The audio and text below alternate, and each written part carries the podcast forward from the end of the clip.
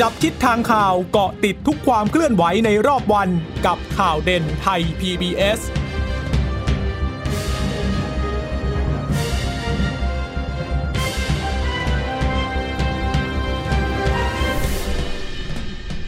สวัสดีค่ะ สวัสดีคุณผู้ฟังทุกท่านนะคะ ขอต้อนรับเข้าสู่ข่าวเด่นไทย PBS นะคะ พบกันเป็นประจำทุกวันจันทร์ถึงสึกเวลา 15 นาฬิกาอย่างนี้นะคะ วันนี้พบกับดิฉันพึ่งนภาคล่องพยาบาล และคุณชนชยนันท์พร้อมสมบัติผู้ช่วยบรรณาการจับตาสถานการณ์วันนี้ ก็มาปฏิบัติภารกิจแทนคุณเจษตา 1 วันนะคะ สวัสดีค่ะคุณชนชยนันท์ค่ะ สวัสดีค่ะ ค่ะ คุณผู้ฟังสามารถรับฟังข่าวเด่นไทย PBS ได้นะคะ ผ่านทางช่องทางไทย PBS radio com หรือว่าจะฟังผ่านทางแอปพลิเคชันไทย PBS podcast ได้ด้วยนะคะ วันนี้ก็มีหลายเรื่องต้องติดตามกันต่อหลังจากที่เมื่อวานนี้เนี่ยก็เป็นข่าวที่ค่อนข้างที่จะสะเทือนรัฐบาลเหมือนกันหลังจากที่มีกระแสข่าวช่วงเย็นๆบอกว่ารัฐมนตรีคลังเนี่ยไขก๊อก ตอนแรกเนี่ยก็เหมือนว่าจะมีการเช็คกันอยู่ว่าเป็นข่าวจริงหรือเปล่า แต่ว่าเมื่อมีราชกิจจานุเบกษาออกมาก็เลยยืนยันชัดเจนแล้วนะคะว่า ได้ลาออกเรียบร้อยแล้วนะคะเรียกว่า ตัวเลขกลมๆก็คือทำงานไปได้แค่ 20 วันอืมนะคะ แล้วก็ลาออก วันนี้นายกรัฐมนตรีก็ออกมาพูดเรื่องนี้เหมือนกันนะคะ ก็บอกว่ายืนยันว่าเป็นเรื่องของสุขปัญหาเรื่องสุขภาพค่ะอืมแต่ว่าก็มีคนพูดกันเป็นต่างๆนานาว่าเอ๊ะมันเป็นเรื่องอะไรหรือเปล่า คือก่อนหน้านี้ถ้าเกิดว่า คุณผู้ฟังได้ตามข่าวกันบ้างนะคะ ก็ค่ะคงจะเห็นรอยร้าวเล็ก ๆมาโดยตลอดเกี่ยวกับการตั้งรัฐมนตรีท่านนี้ขึ้นมานะคะ เริ่มตั้งแต่เรื่องของเหตุการณ์ที่ไม่มีการพิจารณาข้อเสนอของกระทรวงมหาดไทยในการต่อสัญญาสัมปทานรถไฟฟ้าอืมสายสีเขียวให้กับ BTS Group นะคะ ตอนนั้นบอกว่าให้ยืดสัญญาจากเดิมที่จะสิ้นสุดในปี 72 ออกไปอีก 30 ปี จนถึงปี 2602 ก็จะทำให้ B- BTS เนี่ยได้สัมปทานรวม 60 ปีอืมแลกกับภาระหนี้ของกรุงเทพมหานครกว่า 70,000 ล้านบาท รวมค่ะทั้งกำหนดค่าโดยสารตลอดสายไม่เกิน 65 บาท เรื่องเนี้ย กระทรวงมหาดไทยเป็นคนเสนอเข้ามานะคะ แต่ว่าคุณปรีดีบอกว่าเพิ่งเข้ารับตำแหน่งแล้วก็ขอกลับไปดูรายละเอียดก่อนได้ไหมอืมนะคะ เรื่องนี้ก็เหมือนกับว่าเป็นเป็นความไม่เห็นด้วยอืมว่า เอ๊ะ กลัวว่าจะมีการได้ประโยชน์เสียประโยชน์อะไรกันขึ้นมาหรือเปล่า หรือว่าก่อนหน้านี้จะเรื่องเป็นเรื่องของการเผชิญเรื่องการเมืองนะคะ ด้วยกันหรือโผโยกย้ายข้าราชการกระทรวงการคลัง ซึ่งเรื่องนี้ก็คงจะเป็นที่ ถูกพูดถึงกันตั้งแต่รัฐมนตรีสัญคอรมอสัญจรคราวที่แล้วนะคะค่ะว่ามีการเสนอรายชื่อ การโยกย้ายขึ้นมา แล้วก็มีคนบอกว่ามันเป็นบัญชีของคุณสันติพร้อมพัฒน์อืมปรากฏว่าคุณปรีดีเนี่ยก็เอารายชื่ออีกอีกชุดหนึ่งอีกชุดหนึ่งของอ่าตัวเองขึ้นมาค่ะค่ะ ก็เลยในวงประชุมก็เลยมีการพูดกันว่าท่านนายกกับท่านรองวิษณุก็เลยบอกว่า ถ้าอย่างนั้นเอากลับไปคุยกันก่อนให้เรียบร้อยอืมแล้วค่อยมาเสนอใหม่อืมปรากฏว่าก็ มีการเสนอใหม่เมื่อประชุมครมครั้งที่ผ่านมาแล้วก็ผ่านนะคะ ผ่านก็เป็นไปตามที่คุณปรีดี เป็นไปตามที่คุณปรีดีเขาวางแผนมาไว้อืมก็นะคะตามเอ่อตามรายชื่อที่คุณปรีดีเสนอนั่นแหละนะคะ ก็คือค่ะคุณลวลนแสงสนิท ที่เป็นผู้อำนวยการสำนักงานเศรษฐกิจการคลังก็ขึ้นมาดำรงตำแหน่งเป็นอธิบดีกรมสรรพสามิตนะคะอืมเขาเอ่อสื่อมวลชนก็ค่อนข้างจับจ้องประเด็นนี้อย่างมากกับโผโยกย้ายที่ที่ที่มองว่าน่าจะขัดแย้งกันนะคะ ในระหว่างรัฐมนตรีช่วยกับทางรัฐมนตรีว่าการกระทรวงการคลัง แล้วก็มีอีกประเด็นหนึ่งก็บอกว่าทำงานมา 20 วันแล้วยังแบ่งงานกันไม่ได้เลยค่ะคุณอืมชนนันท์เขาบอกว่าก็ยังพูดคุยตกลงกันไม่ได้เลยนะทีนี้ก็เลยมีปัญหาว่าโอ้แล้วอย่างนี้จะยังไง ซึ่งวันนี้สื่อมวลชนนี่ก็โอ้ก็ไปล้วงแคะแกะเกามาเรียบร้อยเลยนะคะ ถึงสาเหตุเนี่ยใหญ่ ๆ ว่ามีอะไรบ้างนอกจากค่ะปัญหาเรื่องของสุขภาพแล้ว มีการเรื่องของรื้อบอร์ดรัฐวิสาหกิจอีกเนี่ยนะคะ มีหลายเรื่องทีเดียวนะคะ ซึ่งก็เลยมีคนก็มองว่ามันไม่น่าแค่จะเป็นเรื่องแค่สุขภาพเท่านั้นนะคะ ซึ่งแน่นอนว่าวันนี้เนี่ย ผู้สื่อข่าวก็ต้องไปถามนายกรัฐมนตรีเอ่อถึงเรื่องของการที่คุณปรีดีดาวฉายเนี่ยลาออกไป เพราะว่าหลังจากที่ได้เห็นราชกิจจานุเบกษาก็เป็นที่ยืนยันแน่ชัดแล้วนะคะว่าลาออก วันนี้นายกก็พูดถึงเรื่องนี้เหมือนกันหลังจากที่ประชุมสบสเสร็จสิ้นนะคะ เดี๋ยวเราค่อยไปไล่เรื่องของผลการประชุมสบสเรามาคุยเรื่องของคุณปรีดีก่อนนะคะอืมโดยนายกรัฐมนตรีก็ ก็บอกว่าก็เป็นเหตุผลแล้วก็ความจำเป็นที่ต้องลาออกก็เนื่องจากปัญหาด้านสุขภาพที่ว่าท่านเนี่ยเคยเป็นโรคเส้นเลือดในสมองตีบมาก่อนนะนะคะ ซึ่งคุณปรีดีก็พยายามช่วยงานรัฐบาลมาโดยตลอด แต่ว่าก็มีความกังวลในเรื่องของสุขภาพ แล้วก็มาเป็นรุนแรงในช่วงนี้ด้วยนะคะ และแพทย์ก็ให้พักผ่อน ดังนั้นเนี่ย พลเอกประยุทธ์ก็เลยบอกว่าก็เข้าใจนะถึงเหตุผลความจำเป็นนะคะ แต่ก็บอกได้วยว่ายืนยันว่ารัฐบาลเนี่ยทำงานได้อย่างแน่นอนถึงแม้ว่าจะเอ่อไม่มีรัฐมนตรีว่าการกระทรวงการคลังนะคะ เพราะว่าระเบียบราชการมันก็ได้มีการบอกเอาไว้อยู่แล้วกำกับเอาไว้อยู่แล้วนะคะว่าถ้าเกิดว่าใครคนไหนหลุดไปเนี่ยหรือคนคนไหนเนี่ยไม่ได้มานั่งในตำแหน่งนี้ก็สามารถก็จะมีรองอะมาช่วยอยู่แล้ว หรือว่ามีข้าราชการเนี่ยมาช่วยทำงานอยู่แล้ว ไปฟังเสียงของนายกค่ะ ก็เป็นเหตุผลของความจำเป็นนะที่ท่านลา ท่านจำเป็นต้องลาออก เพราะว่าท่านสุขภาพท่านเคยมีถูกเคยเป็นโรคนี้มาก่อน คือเส้นเลือดในสมองนะซึ่งก็พยายามที่จะช่วยผมมาโดยตลอด ก็พยายามที่ช่วยรัฐบาลในการทำงานท่านก็กังวลว่าถ้าวันมันเป็นรุนแรงอย่างนี้ แล้วมันหมอก็ให้พักผ่อนด้วยอะไรด้วย ผมก็ต้องเข้าใจถึงเหตุผลความเป็นของท่านนะผมก็ก็ไม่เป็นไรนะยังไงก็ยืนยันว่ารัฐบาลทำงานได้แน่นอน เพราะมีการมี ระเบียบนะในการในการรักษาราชการในการที่จะกลับดูแลอยู่แล้ว แล้วก็มีรองรัฐมนตรีฝ่ายเศรษฐกิจอยู่แล้วท่านก็กลับดูแลกระทรวงคลังให้ อันนี้เป็นเป็นเป็นกติกาเป็นกฎอะไรล่ะ ในการบริหารงานแผ่นดินอยู่แล้ว ไม่ต้องกังวลนะนะไม่ว่าไม่ว่าจะขาดตรงไหนอะทำได้ เพราะคนเขาทางานข้าราชการก็อยู่รัฐมนตรีช่วยก็มีทุกกระทรวงอะนะแล้วนายกก็กำกับดูแลอยู่แล้ว ทุกเรื่องไปนะครับ ข้อสำคัญคือเราอย่าอย่าอย่าพูดจนมันเสียหายก็แล้วกัน ใช่ไหมผมก็ขอร้องหลายๆคนนะนะที่ออกมาพูดตอนนี้คือเหมือนกับได้โอกาสอะไรทักอย่างหรือเปล่าไม่รู้ทำไมไม่เอาประเทศไทยมาก่อนนะแล้วทำไมไม่เชื่อมั่นว่ารัฐบาลทำงานได้อะนะเราก็ต้องทำงานให้ได้นะอย่าติดยึดกับบุคคลมากนัก ในเรื่องของการทำงานในระดับปฏิบัติเนี่ยนะระดับปฏิบัติมีระดับนโยบายคือผมคือรัฐบาลใช่ไหมมาจากฝ่ายการเมืองขับเคลื่อนตรงนี้ แล้วไปถูกผู้ปฏิบัติคือข้าราชการ ทุกคนเนี่ยเป็นคนทำงานนะโดยเอานโยบายไปแปลงสู่การปฏิบัติ อืมก็ก็เป็นสิ่งที่นายกรัฐมนตรีให้ความเชื่อมั่น ว่ายังจะสามารถทำงานต่อไปได้ แต่ว่าเมื่อเช้านี้นะคะ มีผู้สื่อข่าวไปถาม คุณสุพัฒนพงศ์พันมีชาวรองนายกรัฐมนตรี แล้วก็รัฐมนตรีว่าการกระทรวงการคลังรองนายกท่านนี้ก็ชัดเจนว่ามาดูด้านเศรษฐกิจโดยเฉพาะนะคะ เมื่อเช้านี้ท่านบอกว่า มีมีคนตั้งข้อสังเกตหลายเรื่องว่าการลาออกนี่มันเป็นเรื่องของสุขภาพจริงหรือเปล่า แล้วจะมอบหมายใครให้มารักษาการแทนนะคะ เรื่องนี้คุณสุพัฒนาพงศ์บอกว่า ต้องลองฟังก่อนว่า เออมีคนไปถามอย่างนี้ค่ะ บอกว่า คุณปรีดีเนี่ยออกจากตำแหน่งรัฐมนตรีว่าการกระทรวงการคลังไปแล้ว แต่ว่ายังกลับมาช่วยงานได้อีกไหมคุณสุพัฒนาพงศ์บอกว่า เอาอย่างนี้ก่อนแล้วกันให้คุณปรีดีไปดูแลสุขภาพตัวเองก่อน เพราะว่าเรื่องสุขภาพเป็นเรื่องสำคัญ ส่วนเรื่องของการทำงานตรงนี้ก็ยังมีคนที่จะเข้ามาดูแลตรงนี้ได้ ส่วนการรักษาการแทนเราต้องคุยกันก่อนว่าจะเอาใครมานั่งในตำแหน่งนี้นะคะ ซึ่งยังไม่ชัดเจนค่ะ อืมแล้วส่วนคนที่เเป็นข่าวเป็นคู่กรณีของคุณปรีดีดาวฉายที่บอกว่ามีความขัดแย้งกันก็คือคุณสันติพร้อมพัฒน์รัฐมนตรีช่วยว่าการกระทรวงการคลังว่ายังไงบ้างนะคะวันนี้ก็ให้สัมภาษณ์กับสื่อค่ะบอกว่ากรณีที่คุณปรีดีดาวฉายเนี่ยลาออกจากตำแหน่งอบอกว่าอำนาจทุกอย่างเนี่ยเป็นของรัฐมนตรีว่าการ การทำหน้าที่ของตนเองก็ในฐานะรัฐมนตรีช่วย เพื่อให้ภารกิจของรัฐมนตรีคลังเนี่ยราบรื่น ประสบผลสำเร็จ ยืนยันนะคะ คุณสติบอกว่าไม่มีปัญหาความขัดแย้ง กรณีการแต่งตั้งข้าราชการระดับอธิบดีนะคะซึ่งที่ผ่านมาก็ถือว่าการทำงานก็เป็นไปอย่างราบรื่น ไม่มีการเปลี่ยนแปลงใด ๆนะคะ ซึ่งทีนี้คุณสันติก็บอกว่าแล้วก็บอกด้วยนะว่าตัวเองเนี่ยก็คงจะถามด้วยว่าก็คงท่านอยากจะรักษาการไหมแล้วปรากฏว่าคุณสันติก็บอกว่า อืมผมก็ปฏิบัติก่อนหน้านี้ก็ปฏิบัติหน้าที่ เป็นรัฐมนตรีในหลายตำแหน่งเหมือนกันก็ก็เหมือนกับพูดประมาณว่าเหมือนกับพร้อมที่จะทำงานได้เหมือนกันแหละนะ วันนี้เพราะฉะนั้นจะเห็นว่าออนไลน์ก็จะมีการพูดบอกว่าเห มือนคุณสันติเนี่ยออกมาออกตัวเลยบอกว่าพร้อมรับตำแหน่งรัฐมนตรีคลัง ต่างจากคุณไพรินนะคะ ถ้าถ้าถ้าใครได้ทราบนี่ก็อาจจะมีรายชื่อมาก่อนหน้านี้ว่าคุณไพรินชูโชตถาวรเนี่ยก็อาจจะได้มีคนเดาว่าท่านจะได้มานั่งแทนหรือเปล่าหรืออะไรอย่างนี้นะคะ วันนี้มีนักข่าวไปถามเหมือนกัน ท่านบอกว่า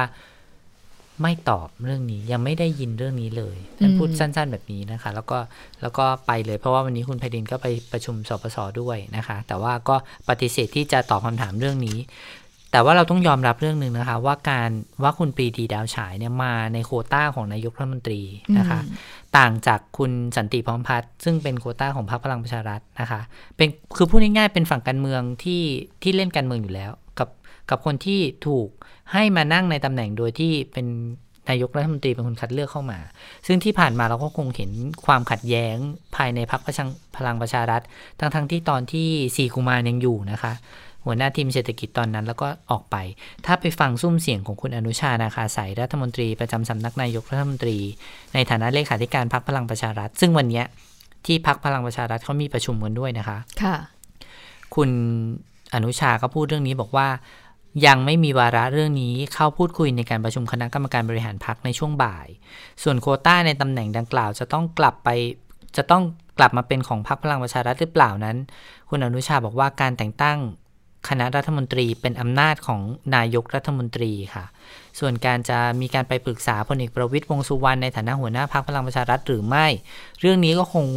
ต้องไปว่ากันในรายละเอียด แต่อำนาจก็ยังเป็นอำนาจของนายกรัฐมนตรีนะคะ คุณอนุชาบอกว่าเมื่อเกิดเหตุการณ์ที่มีปัญหาเรื่องสุขภาพขึ้นก็เป็นเรื่องที่หนักหนาพอสมควร ต้องเห็นใจคุณปรีดีด้วย แล้วก็เชื่อว่าการลาออกจากตำแหน่งเนี่ยไม่เกี่ยวข้องกับความขัดแย้งระหว่างนายปรีดี กับนายสันติพร้อมพัฒน์นะคะ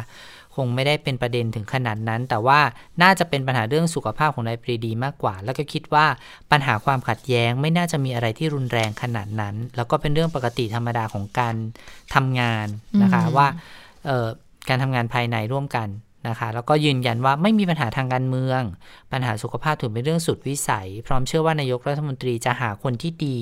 คนที่เหมาะสมในการบริหารชาติบ้านเมือง แล้วก็เชื่อว่าชาติบ้านเมืองยังคนมีคนเก่งและคนดีอีกมากค่ะ ไม่ขาดแคลนแน่นอนค่ะ ไปดูฝ่ายค้านกันบ้างนะคะ มองยังไงกับการที่เอ่อรัฐมนตรีคลังไข่ก๊อกนะคะค่ะซึ่งก็เพิ่งแต่งตั้งได้ไม่นานนี้เองเนี่ยนะคะ คุณสุทินคลังแสงสสมหาสารคามพักเพื่อไทย ประธานวิปฝ่ายค้านก็บอกว่าอืมเชื่อว่าสาเหตุที่คุณปรีดีลาออกเนี่ย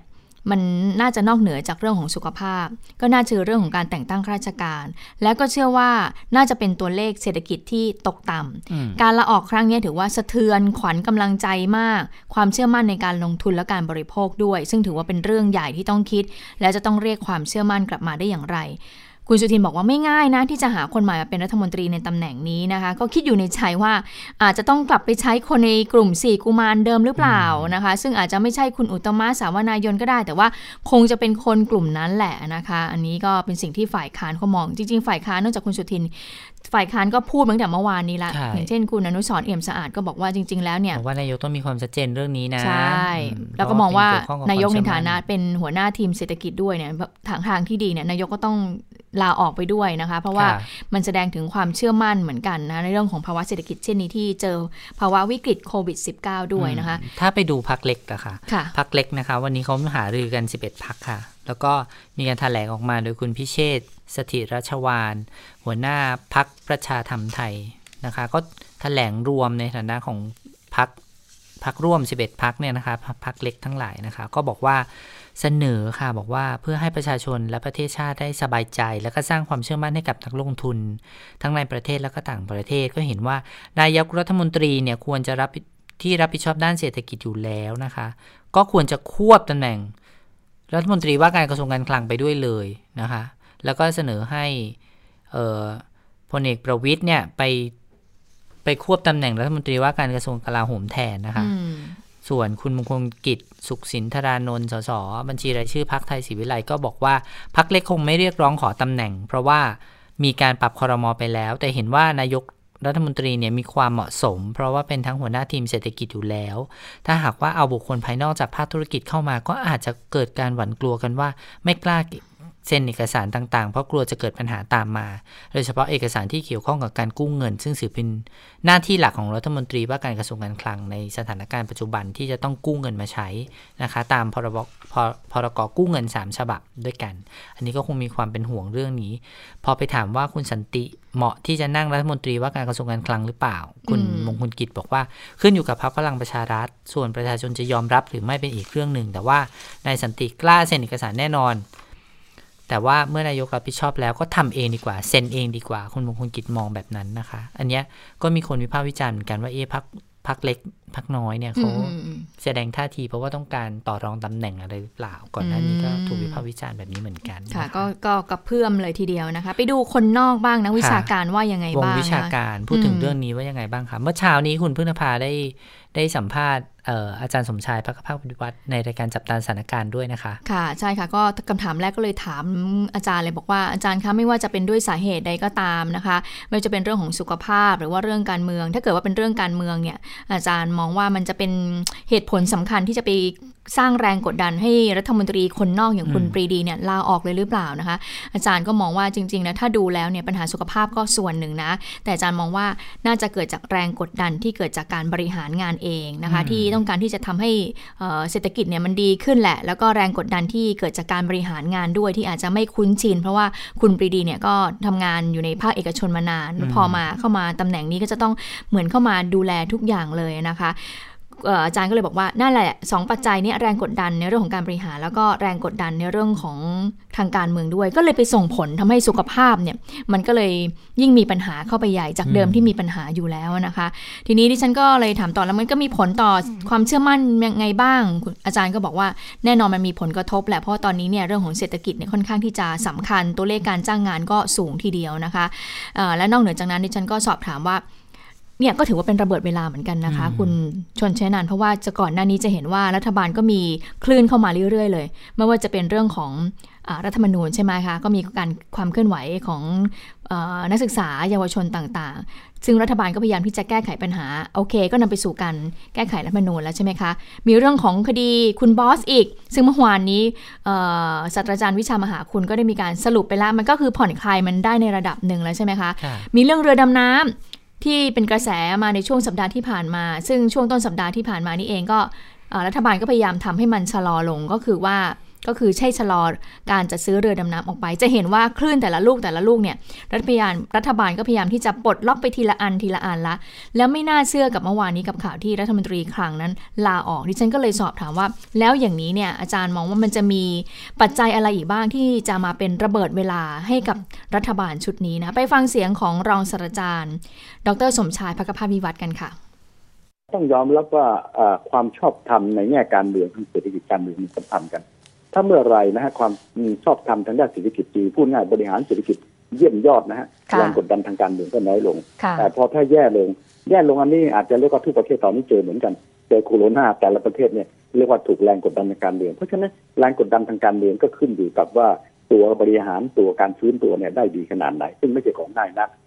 อันที่สองแรงกดดันทางการเมืองที่จะต้องเผชิญอยู่นะฮะ นอกจากภายในแล้วผมคิดว่าแรงกดดันจากภายนอกเนี่ยจะสูงขึ้น เพราะว่าต้องต้องยอมรับว่า ต่อให้เราเก่งขนาดไหนนะฮะเรื่องของเศรษฐกิจการฟื้นตัวเนี่ยคือลองสังเกตตัวนะจากนี้ไปจำนวนคนจะว่างงานเนี่ยฮะจะมากขึ้นนะครับขณะตอนที่ล็อกดาวน์อยู่ก็คิดว่าเออมันชั่วคราว แต่พอปล่อยล็อกดาวน์พบมารู้ความจริงว่าเศรษฐกิจมันอ่าบริษัทมันเจ๊งมากขึ้น หลายหลายแห่งต้องลดจำนวนคนลงลดการใช้ลง และยังต้องเผชิญกับเรื่องของอะไรครับ เรื่องของคนตกงานเรื่องอะไรต่างแถมยังมีเรื่องของปัญหาเรื่องของการตกงานที่ไม่ใช่เรื่องโควิด เรื่องของการเปลี่ยนแปลงทางด้านเทคโนโลยีด้วยนะครับเพราะฉะนั้นสิ่งต่างเหล่านี้เนี่ยก็หมายถึงว่าจะเป็นตัวที่ทำให้เกิดการท้าทายไม่ใช่ในสภาแต่จะเกิดการท้าทายในนอกสภา เพราะฉะนั้นในที่นี้ก็คือคิดว่าความเสี่ยงทางการเมืองจะเป็นความเสี่ยงที่มาจากเรื่องของอสังคมเศรษฐกิจและก็ตัวที่สำคัญหนีไม่พ้นเรื่องของรัฐธรรมนูญค่ะ แต่ว่าทางนี้เราก็คิดว่ามีความพยายามที่จะแก้ด้วยการที่จะแก้ไขนะฮะอย่างเช่นพรรครัฐบาลก็มีการส่งร่าง ร่างรัฐธรรมนูญอันนี้ก็เป็นความพยายามในการที่จะเรียกว่าลดแรงแรงระเบิดที่ที่กำลังทำท่าจะเกิดขึ้นครับ ค่ะก็มีปัจจัยทั้งเรื่องของสังคมเศรษฐกิจนะคะที่จะเป็นระเบิดเวลาลูกใหม่ให้กับรัฐบาลชุดนี้นะคะ โดยสรุปแล้วเนี่ยอาจารย์สมชายก็บอกว่ารัฐมนตรีใหม่เนี่ยถ้าจะเข้ามาเนี่ยจะต้องเป็นคนที่มีความสามารถในเรื่องของการบริหารงาน แล้วก็ต้องมีแรงเขาเรียกว่าทนทานต่อแรงกดดันทั้งภายนอกและภายในได้เป็นอย่างดี แต่ถ้าไปดูเเรื่องของหุ้นหน่อยนะคะ คุณชนเชนนันคะเมื่อวานนี้หลังจากที่มีกระแสข่าวออกมาเนี่ยก็หุ้นก็ตกลงมาเล็กน้อยเพราะมองว่าเออเดี๋ยวนายกเนี่ยก็คงจะไปพูดคุยเจรจายับยั้งได้ แต่ปรากฏว่าเมื่อเจรจายับยั้งไม่ได้แล้วนะคะ มาดูหุ้นในวันนี้เนี่ยก็ตกลงไม่มากนะคะ ก็ตอนนี้ก็อยู่ที่ 1,300 7 จุดนะคะก็บวกเพิ่ม 2.01 ก็คือแสดงว่าก็ยังตลาดหุ้นก็ยังโอเคอยู่นะไม่ได้มีเสียงตอบรับที่ปฏิกิริยาลบต่อข่าวของรัฐมนตรีคลังไข่กอกนี้เท่าไหร่นักค่ะ ค่ะ ถ้าไปดู ความเห็นของท่านรองศาสตราจารย์ ดร ยุทธพรอิสระชัย จากคณะรัฐศาสตร์ มหาวิทยาลัยสุโขทัยธรรมาธิราชนะคะ ท่านบอกว่าการลาออกของคุณปรีดีเนี่ยส่งผลโดยตรงต่อความเชื่อมั่นทางเศรษฐกิจ สังคมตั้งคำถามมาก่อนหน้านี้แล้ว ตั้งแต่กลุ่มสี่กุมารลาออกจากตำแหน่งในรัฐบาล ในขณะที่เมื่อคุณปรีดีเข้ามานั่งตำแหน่งแล้วก็ปรากฏ เป็นข่าวก็ยิ่งสะท้อนเสถียรภาพของรัฐบาล โดยเฉพาะการทำหน้าการทำงานที่ขัดแย้งกัน ระหว่างคนนอกกับนักการเมือง ปัญหาการทำงานระหว่างรัฐมนตรีว่าการกับรัฐมนตรีช่วยอืมนะคะขณะเดียวกันก็มีการตั้งคำถามว่าคุณปรีดีเกิดความกังวลด้วยหรือไม่กับสถานการณ์เศรษฐกิจของประเทศในขณะนี้ ก็เลยเป็นที่มาของการตัดสินใจลาออก ส่งผลโดยตรงต่อความเชื่อมั่นของรัฐบาลเอ่ออาจารย์ยุทธพรบอกแบบนี้ค่ะ บอกว่าตำแหน่งรัฐมนตรีว่าการกระทรวงการคลังเนี่ยคิดว่ายังควรต้องเป็นคนนอกอยู่เช่นเดิม ไม่ว่าจะเป็นด้วยการเลือกของนายกเอง หรือว่าการหารือในคณะทำงานของรัฐบาล เพราะว่าตำแหน่งรัฐมนตรีว่าการกระทรวงการคลังเนี่ยจะต้องเกี่ยวข้องโดยตรงกับการฟื้นฟูเศรษฐกิจหลังโควิด -19 และรัฐมนตรีว่าการกระทรวงการคลังก็เป็นนกลไกหลักในการในเรื่องที่เกี่ยวกับกฎหมายทั้ง 3 ฉบับ ทั้งพรกพรบกู้เงิน พรก ตราสารหนี้แล้วก็พรกที่เกี่ยวข้องกับ SME นะคะ ซึ่งเป็นสิ่งที่รัฐบาลจะต้องบริหารงานผ่านนกลไกของรัฐมนตรีว่าการกระทรวงการคลังในการขับเคลื่อน หากนักการเมืองได้รับตำแหน่งนี้ก็จะเกิดข้อพิพากษ์วิจารณ์ในเรื่องของความโปร่งใส โดยเฉพาะกฎหมายที่ว่าด้วยการกู้เงินนะคะ อาจารย์บอกไว้แบบนี้แต่ว่าเรื่องความกังวลที่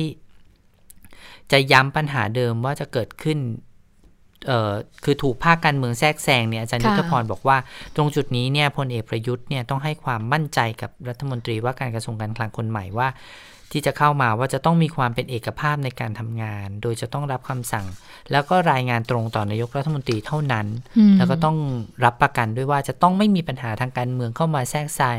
รวมทั้งรัฐมนตรีว่าการกระทรวงการคลังคนใหม่เนี่ยจะต้องเคี่ยวแล้วก็เชี่ยวกราก รู้จักการเมืองเป็นอย่างดี แล้วก็สามารถรับแรงกับกดดันทางการเมืองอืมได้นะคะอืมก็ก็บอกว่าไม่ง่ายถ้าจะหาคนที่ตรงสเปคแบบนี้ขึ้นมานะเขาคะพูดคล้ายๆ กับอาจารย์สมชายประภาพมิวัฒน์ว่า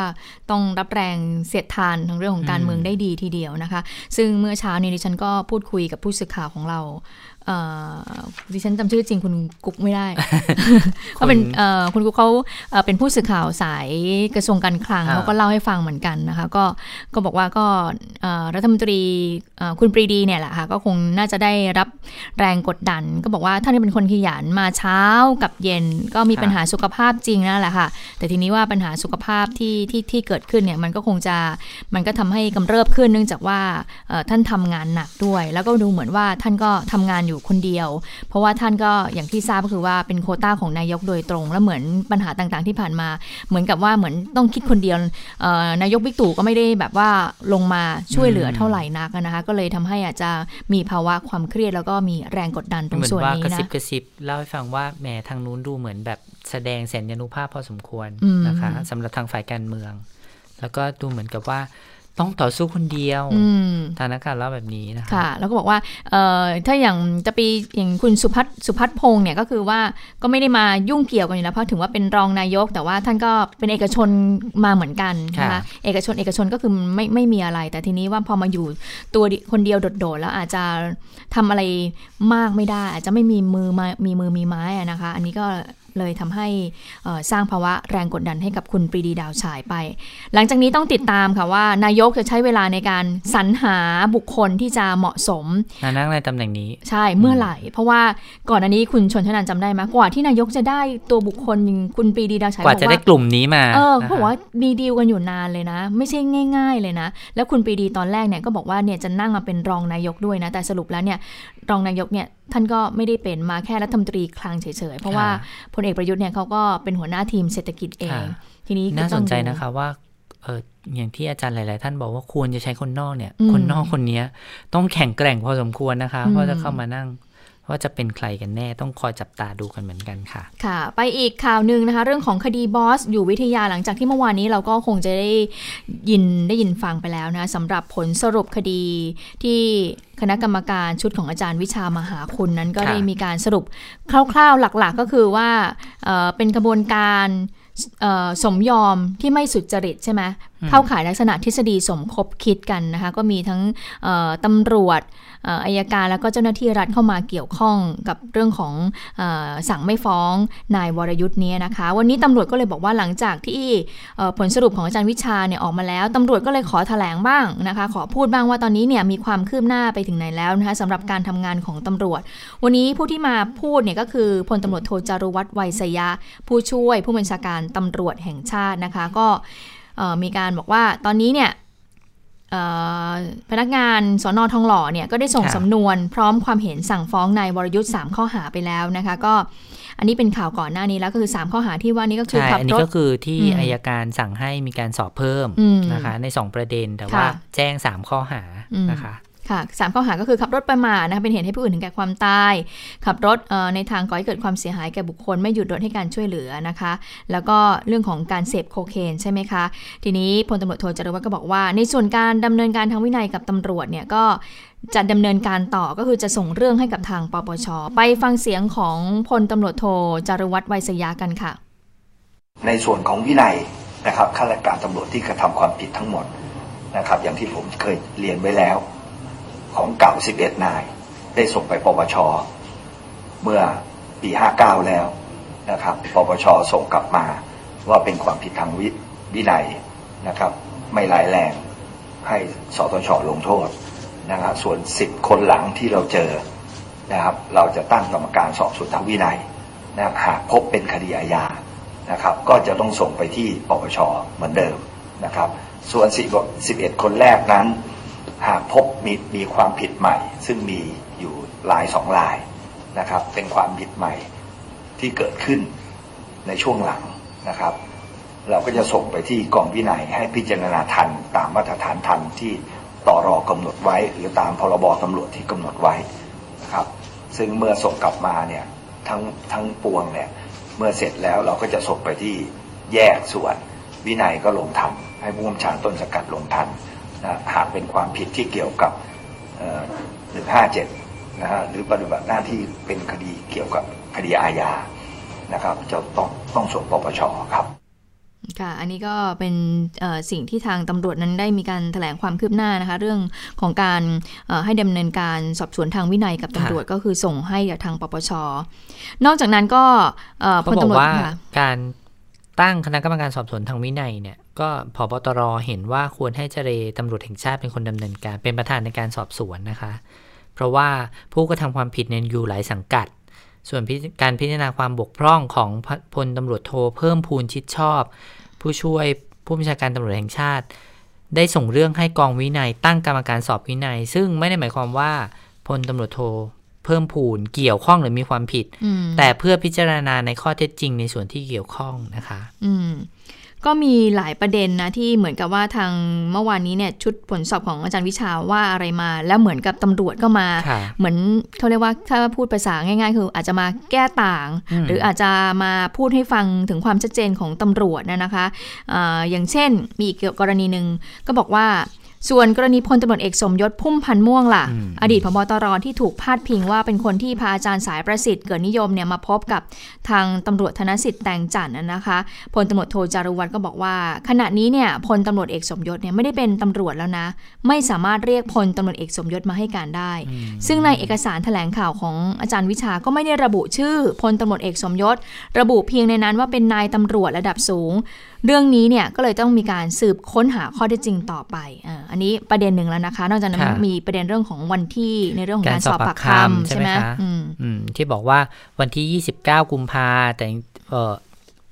สอบจริง ๆ วันที่ 29 แต่แต่ว่าในเอกสารบอกว่าเป็นที่วันที่ 26 นะคะ ก็พนักงานสอบสวนผู้ช่วยบอกปตรบอกบอกว่าคณะกรรมการชุดของตัวเองเนี่ยมีการเก็บรายละเอียดเกี่ยวกับวันที่ไว้หมดแล้ว หลังจากนี้ก็จะเอามาเปรียบเทียบกับชุดของอาจารย์วิชาว่า เหตุใดข้อมูลไม่ตรงกัน อย่างไรก็ตามกรรมการวินัยเนี่ยจะสอบประเด็นนี้อย่างละเอียดต่อไปด้วย พอไปถามเรื่องการแจ้งความข้อหา ประมาทร่วมนะคะ ที่แจ้งกับดับตำรวจวิเชียนไป ซึ่งเมื่อวานนี้อาจารย์วิชาบอกว่า มันไม่เป็นธรรมเลยเพราะว่าคนตายเขาไม่สามารถที่จะมาโต้โต้แย้งได้นะคะ เรื่องนี้พลตำรวจ พลตำรวจโทจารุวัฒน์บอกว่าสำหรับดาบตำรวจวิเชียนเนี่ยพนักงานสอบสวนได้แจ้งข้อกล่าวหา และมีความเห็นไม่ฟ้องอืมเนื่องจากผู้ต้องหาถึงแก่ความตาย เรื่องนี้ขอพูดในหลักการหลักปฏิบัติของพนักงานสอบสวน คนที่ตายไปแล้วหากไม่แจ้งข้อกล่าวหา หรือไม่เข้าสู่กระบวนการสอบสวนแล้ว จะรู้ได้ยังไงว่าเขาเป็นผู้เสียหายหรือผู้ต้องหา ตรงนี้จะพันกับการเรียกค่าเสียหาย ซึ่งหากพบว่ามีการกระทำผิดในบางส่วนพนักงานก็จะพิจารณาแจ้งข้อกล่าวหาก่อน เมื่อถามย้ำว่า การอืมแจ้งข้อกล่าวหากับดาบตำรวจวิเชียนของพนักงานสอบสวนถูกต้องแล้วใช่ไหมพลตำรวจโทจารวัตรบอกว่า พูดในหลักการ แต่พอลงรายละเอียดจะอยู่ที่กรรมการสอบสวนทางวินัยว่า การแจ้งข้อกล่าวหากับดาบตำรวจวิเชียน เพราะอะไร มีเหตุผลอะไรถึงแจ้งข้อกล่าวหาประมาทร่วม จะต้องสอบปากคำลงรายละเอียดให้มากกว่านี้หมายความว่าไงหมายความว่าต้องแจ้งก่อนแล้วค่อยไปสอบสวนทีหลังเหรอว่าเขาว่าบอกมีว่าควาเป็มนหลัผิดกหรือการเปล่าว่าจะได้ไปดูว่ามันจะไปเกี่ยว เกี่ยวเรื่องเกี่ยวเนื่องกับการเรียกค่าเสียหายอืมถ้าสมมติไม่ผิดจะได้เรียกค่าเสียหายได้แบบแต่ว่าอะไรอย่งมันก็มันมันมันมันเหมือนกับเราเราก็มีประวัติในการที่เราถูกแจ้งข้อหาเหมือนกันนะ อย่างถ้าอย่างนั้นอะนั่นน่ะสิแต่ว่าเขาบอกว่าไม่ได้สั่งฟ้องไง อืมอืมถ้าไม่ได้สั่งฟ้องก็ไม่ถือเป็นผู้ต้องหาไงคะอืมแต่ว่าเคยถูกแจ้งข้อกล่าวหา มีอะอีกหลายเรื่องนะคะมีส่อีวนกหลายเรื่องกรณีใช่ของพลตำรวจตรีอภิชาติ สิริบุญญาอดีตผู้บังคับการกองการต่างประเทศ ที่ไปให้การกับคณะกรรมการชุดของนายวิชาว่าตำรวจที่เกี่ยวข้องกับการขอหมายแดงในคดีเทียถูกกลันแกล้งในการแต่งตั้งยกย้าย เรื่องนี้เคนที่อธิบายเรื่องนี้ก็คือพันตำรวจเอกกฤษณาพัฒนาเจริญนะคะบอกว่าการให้ข้อมูลกับคณะกรรมการเป็นอิสระของบุคคลที่จะไปให้ถ้อยคำ การแต่งตั้งยกย้ายในแต่ละปียึดถือพรบตำรวจแห่งชาติ และกฎของกตรว่าด้วยการแต่งตั้ง มีเหตุผลมีความจำเป็นในแต่ละช่วงแต่ละปีอยู่แล้ว ไม่อยากให้เหมารวมว่าเป็นการกลันแกล้งอืมการแต่งตั้งยกย้ายเป็นความรับผิดชอบของผู้บังคับบัญชาแต่ละระดับชั้น ส่วนการจะมีการเยียวยาผู้ได้รับผลกระทบหรือไม่ ตรงนี้ไม่สามารถตอบได้ ขณะนี้สำนักงานตำรวจแห่งชาติทำหน้าที่ตาม ค้นหาความบกพร่องในในเรื่องของการทำคดี หาตัวคนรับผิดชอบ ขณะนี้ยังอยู่ในกระบวนการอืมนะคะก็มีหลายเรื่องหลายประเด็นเลยนะคะ เรื่องของพาสปอร์ตอีกนะคะ ซึ่งพลตำรวจโทจารุวัฒน์ก็บอกว่าเรื่องพาสปอร์ตเนี่ยอย่าลืมเวลาที่ไปออกพาสปอร์ตไม่ได้ออกที่รัฐบาลไทยนะ จะไปออกที่รัฐบาลปลายทางหรือที่อื่นหลายๆคนในตอนนี้เนี่ยที่เป็นผู้ต้องหาหนีไปต่างประเทศก็มีชื่อใหม่ มีพาสปอร์ตใหม่ เพราะฉะนั้นจะต้องตอบว่าเราตอบได้ไหมก็ถือว่าเราตอบยากอยู่เหมือนกัน อืม ถามเรื่องนี้สำคัญนะคะ ถามว่าท้ายที่นักข่าวถามว่าท้ายที่สุดแล้วไม่มีอะไรมาการันตีว่าจะได้ตัวในวรยุทธ์มันดำเนินคดีใช่ไหมอืมค่ะพันตำรวจเอกกฤษณะบอกว่า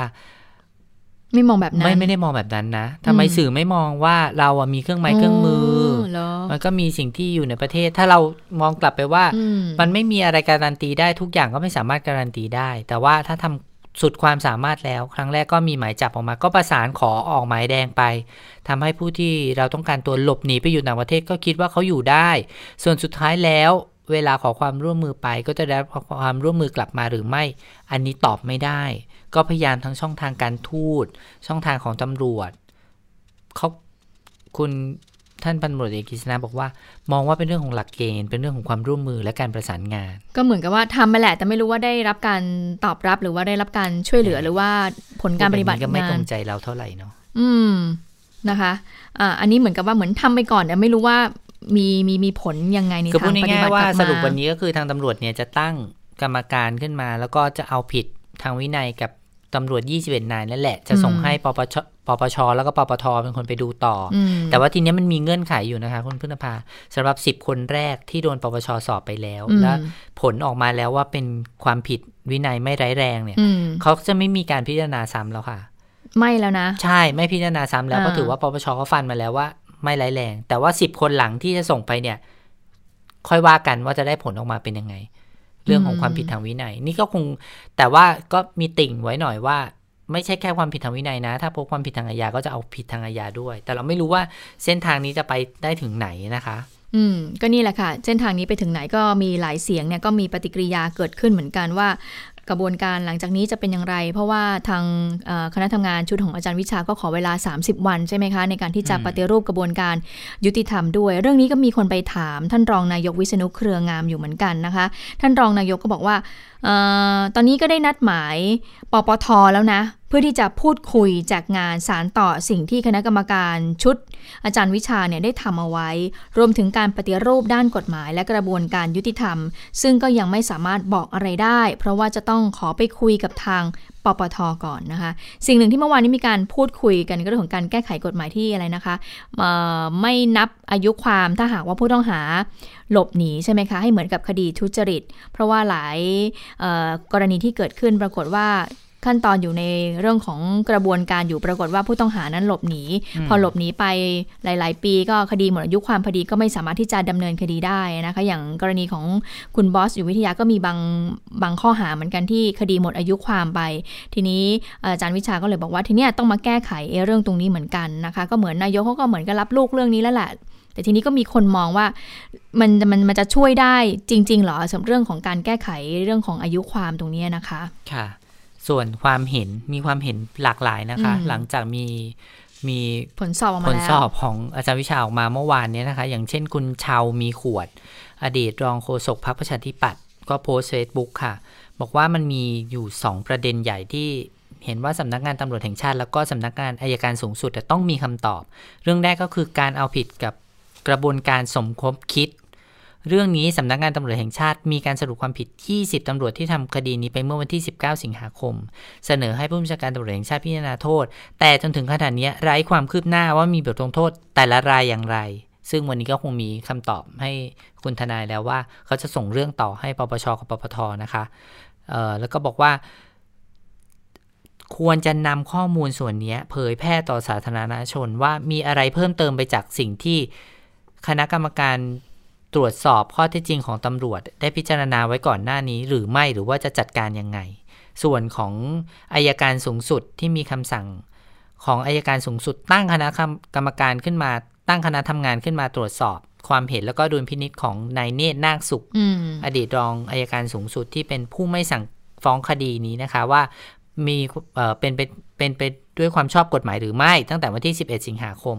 ต่อมานายสมศักดิ์บุญทองประธานคณะทำงานชุดนี้ ยื่นหนังสือลาออกไปเมื่อวันที่ 18 สิงหา เพื่อเปิดโอกาสให้อาการสูงสุด ตั้งคณะทำงานชุดใหม่ขึ้นมาตามระเบียบ แต่จนถึงขนาดนี้ไม่มีคำชี้แจงใด ๆ ไม่มีคำชี้แจงเพิ่มเติมจากสำนักงานอายการสูงสุด ว่ามีการตั้งคณะกรรมการชุดใหม่หรือยัง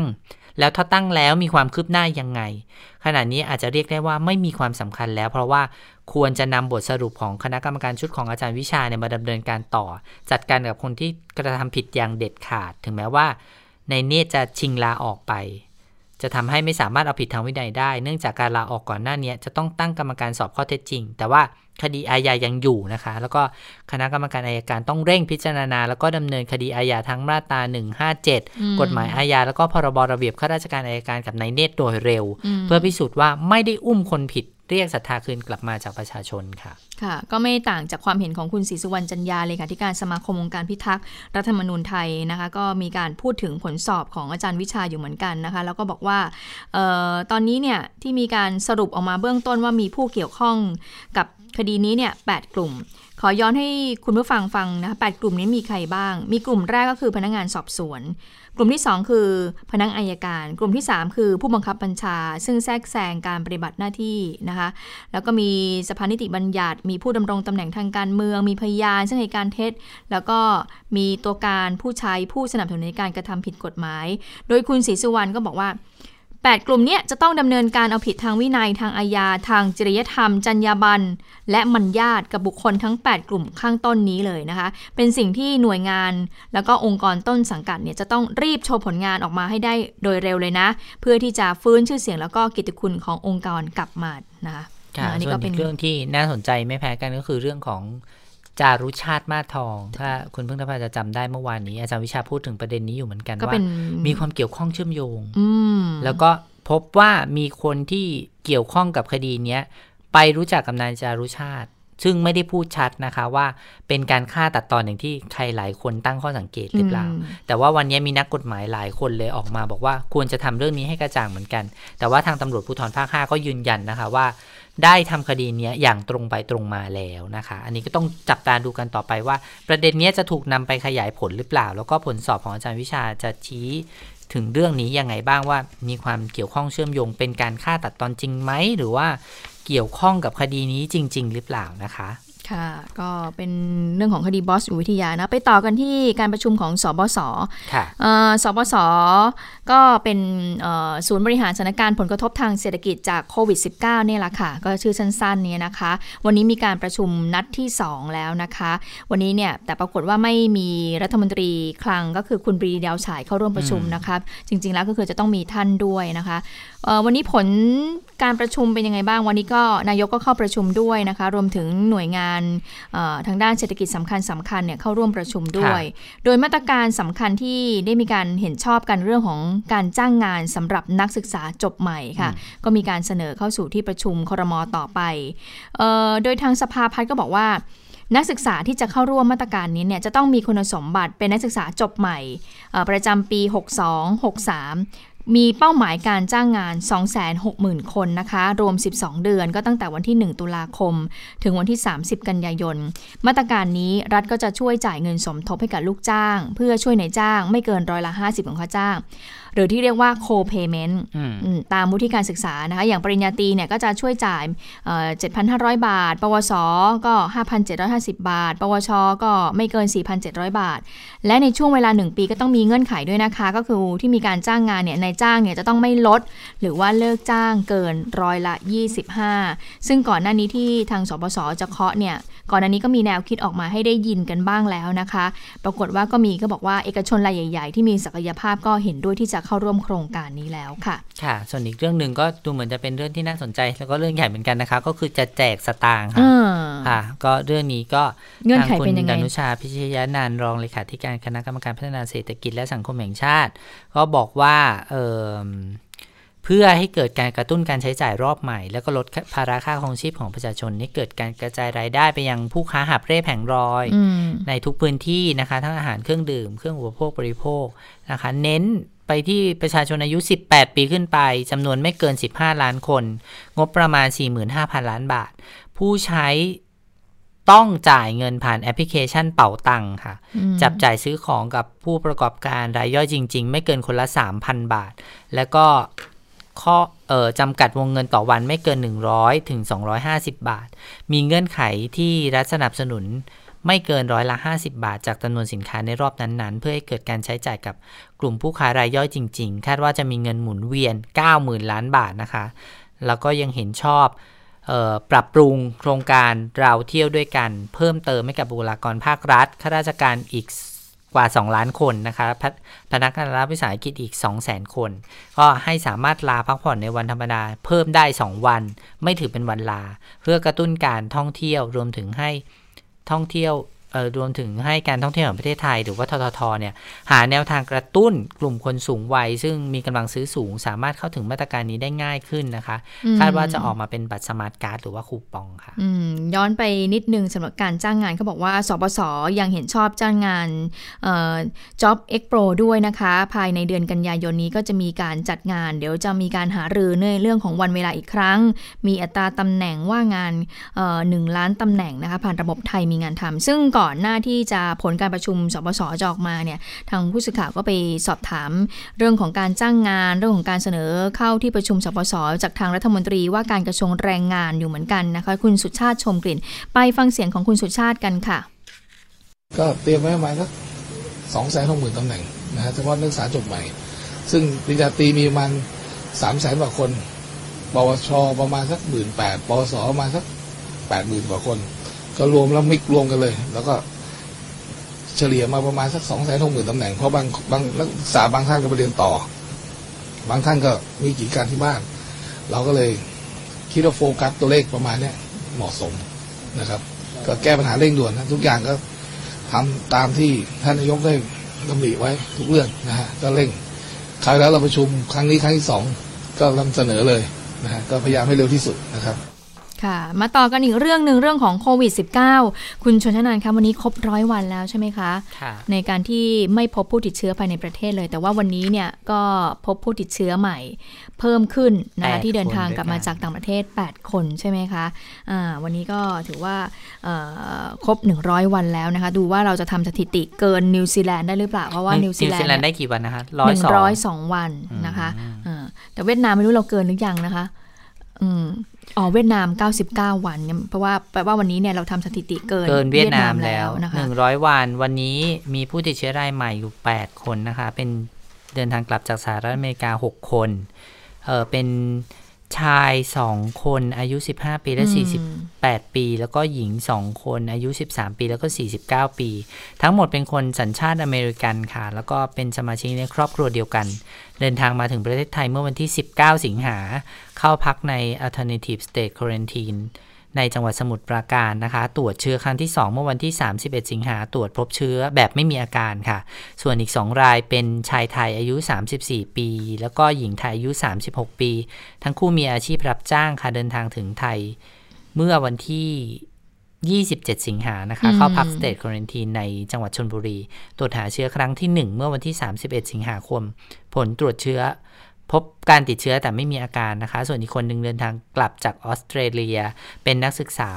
ชายไทยอายุ 27 ปีนะคะ ถึงไทย 24 สิงหาเข้าสเตทควอนตินชนบุรี ตรวจหาเชื้อครั้งที่ 1 27 สิงหาพบติดเชื้อแบบไม่มีอาการ แล้วก็คนสุดท้ายเป็นหญิงไทยอายุ 29 ปี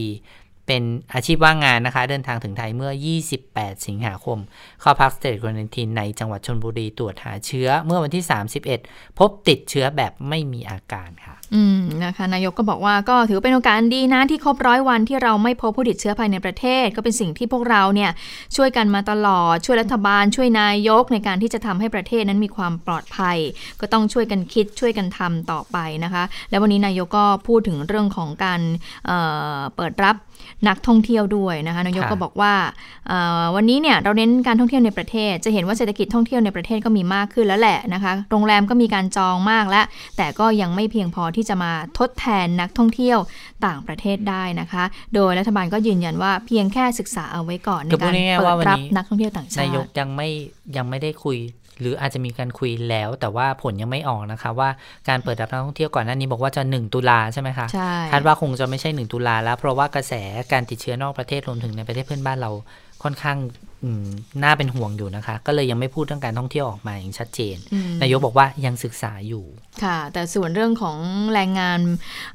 ที่เราต้องระวังก็คือแรงงานเมียนมาใช่ไหมคะ เพราะว่าตอนนี้สถานการณ์ที่เมียนมาก็ไม่ค่อยสู้ดีนักนะคะวันนี้คุณหมอธนรักษ์ผริพัฒน์รองที่ปรึกรมควบคุมโรคก็บอกเหมือนกันว่า เรื่องของการที่เมียนมาเนี่ยติดเชื้อมากขึ้น แล้วก็จะส่งผลต่อแรงงานที่จะลักลอบเข้ามาเนี่ยเรื่องนี้เนี่ยมันไม่ใช่แค่หน่วยงานด้านปกครองที่จะต้องดำเนินการยกระดับนะ หน่วยงานทั้งภาคเอกชน รวมถึงสาธารณสุขต้องร่วมมือร่วมมือกันด้วยนะคะในการป้องกันโควิด -19 จากเมียนมา ไปฟังเสียงของคุณหมอธนรักษ์กันค่ะ ทุกฝ่ายเหมือนกันนะครับที่จะต้องเข้ามาร่วมมือร่วมใจกัน อย่าโยนภาระอันนี้ให้กับฝ่ายใดฝ่ายหนึ่งเพียงคนเดียว ภาคเอกชนเองที่รับแรงงานต่างด้าวเข้ามาทำงาน ก็มีส่วนที่จะสามารถ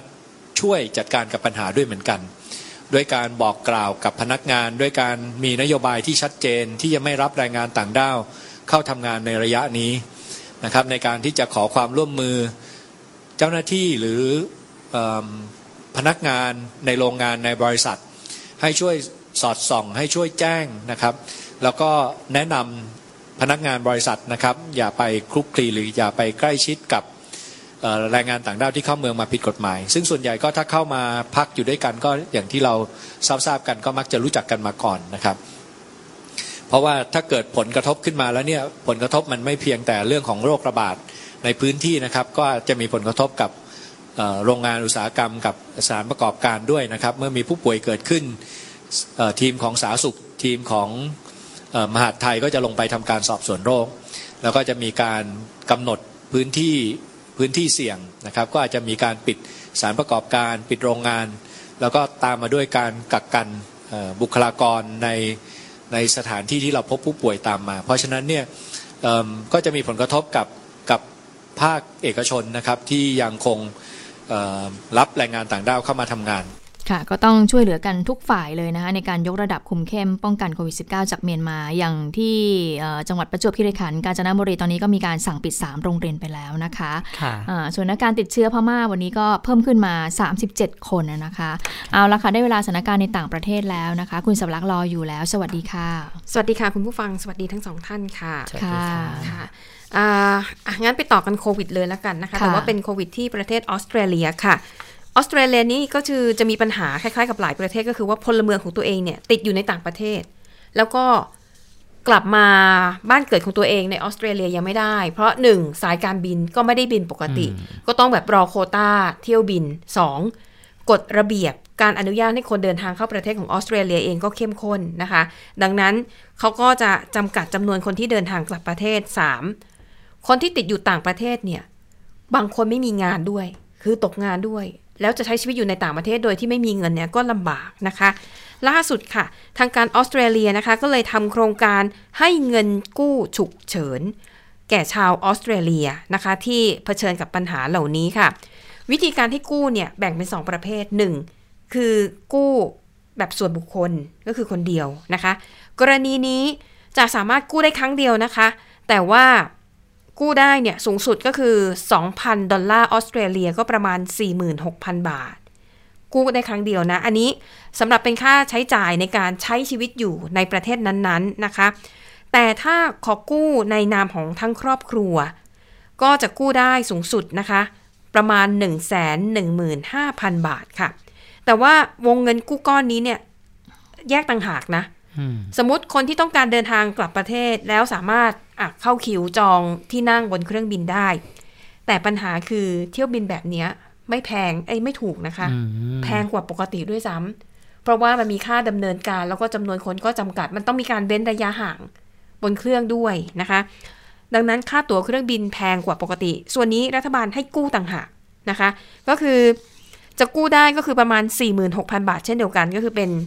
ค่าเดินทางหนึ่งเที่ยวนะคะขาไปอย่างเดียวนะคะ อันนี้ก็เป็นหนึ่งในมาตรการของรัฐบาลออสเตรเลีย ที่พยายามจะช่วยเหลือประชาชนที่ตกค้างอยู่ในต่างประเทศ เขาบอกว่าตอนนี้นะคะออสเตรเลียเนี่ยเปิดให้พลเมืองเนี่ยเดินทางกลับเข้าประเทศ สัปดาห์ละหนึ่งสัปดาห์ละ4,000คนเท่านั้นอืมแต่ว่าตอนนี้ค่ะ มีชาวออสเตรเลียนะคะ ที่ลงทะเบียนแสดงความจำนงต้องการเดินทางกลับเข้าประเทศ 23,000 คน คิดดูแล้วกันว่าต้องใช้เวลาหลายเดือนเลยนะ กว่าที่จะ เดินทางกลับมาครบนะคะ และที่สำคัญค่ะเขาบอกว่าตัวเลขอาจจะไม่ได้มีแค่ 23,000 ในอนาคตอาจจะมีชาวออสเตรเลียอีกจำนวนมากที่ยื่นความจำนงเพิ่มเติมเข้ามาอีกนะคะ เพราะเขาประเมินว่าตอนนี้เนี่ยมีชาวออสเตรเลียประมาณ 1 0 0 0 0แสนคนที่ติดค้างอยู่ตามต่างประเทศ แล้วก็อาจจะเผชิญกับปัญหาชีวิตต่างๆ นานา เช่น อาจจะไม่มีรายได้เลย เพราะว่าอืมถูกเลิกจ้างใช่หรือใช่อะไรแบบนี้นะคะ อันนั้นก็เป็นความคืบหน้านะคะของความ พยายามรัฐบาลออสเตรเลียที่จะช่วยเหลือประชาชนในต่างของแดเรานก็มีคุณสวรักษ์ทราบยังค่ะรัฐบาลจะแจกคนละสามพันนะคะ ให้ไปซื้อของได้ แล้วมีข้อจำกัดอะไรอีกยังไหมไม่คะบอกชัดนะ บอกว่าจะให้สิบห้าล้านคนอ๋ออายุสิบแปดปีขึ้นไป ก็ไปซื้อของใช้ทั่วไปได้ เขาจะจ่ายผ่านแอปเป่าตังค์โดยไม่มีเงื่อนไขว่าต้องเป็นเฉพาะร้านค้าของที่แต่ไปลงกำจัทะดเบีต้ยอนงใช่ซื้อเซเว่นได้ซื้ออะไรได้ แต่จำกัดวงเงินค่ะไม่เกินเท่าไหร่นะสูงสุดจะ250บาทมั่งไม่เกินวันต่อหนึ่งครั้งเหรออืมใช่ต่อครั้งอืมต่อคนเนี่ยร้อยห้าสิบาทหนึ่งร้อยถึงสองร้อยห้าสิบาท แต่ว่าให้สามพันอ๋ออืมอะแล้ว ก็ต้รอองรดูอกันดูเดี๋ยวพรุ่งนี้มีคำอธิบายมาว่าใครบ้างจะได้เข้าเกณฑ์นี้ เพราะว่าข้อเสนอเนี้ยที่ฉันเคยได้ยินนักวิชาการหลายคนที่เสนอว่า คือถ้ารัฐบาลจะแจกเนี่ยคือไม่ต้องแจกว่าเป็นประเภทคนจนคนตกงานแจกไปเลยใช่ไหมเป็นการแจกเงินแบบทั่วหน้า แล้วแต่มัอันนจะนี้ไม่ช่วยทวนกรตุ้นะคะเศรษฐอันนี้กิสิจบห้าล้านคนค่ะนี่ไงแล้วเกียร์สิบห้าล้านคนเราก็ต้องเนี่ยเข้าข่ายไหมเดี๋วก็ต้องไปตีกันอีก ต้องแย่งกันอีกหรือเปล่าใช่นะคะอะจากเรื่องของโควิด -19 มาดูประเด็นระดับ โลกบ้าง แต่ว่าเกิดขึ้นในกัมพูชาของเรานะคะ นั่นก็คือเออเรื่องของอดีตแกนนำเขมรแดงนะคะ ซึ่งตอนนี้ก็มีชีวิตเหลืออยู่ไม่กี่คนนะคะ ล่าสุดค่ะ ในคังเก็กเอียวนะคะ หรือที่มีฉายาว่าสหายดุชเป็นหนึ่งในอดีตแกนนำเขมรแดงเสียชีวิตแล้วนะคะ เมื่อออช่วงกลางดึกที่ผ่านมาในโรงพยาบาลที่กรุงพนมเปญค่ะ สหายดุชเนี่ยเป็นผู้นำ เป็นเรียกว่าอะไรเป็นผู้คุมเรือนจำตุนสเลงอืมหรืออีกชื่อหนึ่งคือเรือนจำ S26 อยู่ในพนมเปญมันเป็นโรงเรียนเก่านะคะแต่เขาดัดแปลงโรงเรียนเนี่ยให้เป็นเรือนจำเป็นที่คุมขังแล้วก็ทรมานนักโทษการเมืองในยุคนั้น ก็เท่ากับว่าตอนนี้นะคะ เหลือเขียวสัมพันธ์คนเดียวนะคะ ที่คนส่วนใหญ่รู้จักว่าเป็นอดีตแกนนำเขมรแดงที่ยังมีชีวิตอยู่นะคะ เขียวสัมพันธ์ ตอนนี้อายุ 89 ปีแล้ว ส่วนที่เหลือเนี่ย เสียชีวิตไปหมดแล้ว ที่เสียชีวิตไปแล้วก่อนหน้านี้มีนวลเจีย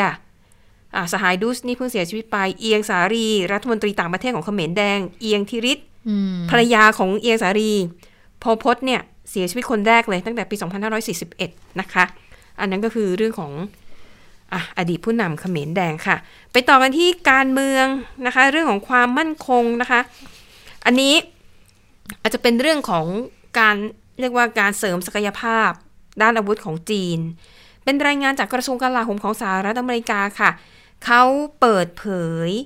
รายงานการประเมินขีดความสามารถทางนิวเคลียร์ของจีน ของจีนนะแต่อเมริกาเป็นคนทำในรายงานฉบับนี้นะคะ บอกว่าปัจจุบันจีนมีหัวรบนิวเคลียร์มากกว่า 200 หัวรบ และคาดว่าภายใน 2 ปี จีนจะเพิ่มหัวรบขึ้นเป็น 2 เท่านอกจากนี้ค่ะจีนยังพัฒนาขีดความสามารถในการยิงขีปนาวุธจากอากาศยานด้วยนะคะ เพราะว่าตอนนี้เนี่ยจีนสามารถยิงขีปนาวุธติดหัวรบนิวเคลียร์จากพื้นดิน จากทะเลได้แล้วนะคะ แล้วก็อเมริกายังบอกด้วยนะคะว่าตอนนี้กองทัพของจีนมีขีดความสามารถสูงกว่ากองทัพสหรัฐอเมริกาในหลาย ๆ ด้าน ไม่ว่าจะเป็นการต่อเรือ การยิงขีปนาวุธท่าที่ยิงจากพื้นดิน ขีปนาวุธร่อน แล้วก็ระบบป้องกันภัยทางอากาศนะคะ รายงานฉบับนี้ยังบอกด้วยค่ะว่าจีนพยายามขยายอำนาจ และกดดันให้สหรัฐอเมริกาออกไปจากภูมิภาคนี้ แล้วก็พุ่งเป้าที่จะจัดการกับอเมริกานะคะที่พยายามเข้ามาแทรกแซงกรณีของไต้หวันนะคะอะอันนี้ก็อาจจะเป็นเหตุผลหนึ่งไหมที่ไทยต้องซื้อเรือดำน้ำเพราะว่าจีนเริ่มขยายศักยภาพมากขึ้น อะไม่ดูนะอันนี้ก็ต้องติดตามกันต่อไปอะแล้วทั้งหมดนี้คือเรื่องราวจากต่างประเทศค่ะ ค่ะหมดเวลาของข่าวเด่นไทย PBS แล้วนะคะ พบกันใหม่วันพรุ่งนี้นะคะ เราสามคนลาไปก่อน สวัสดีค่ะ สวัสดีค่ะ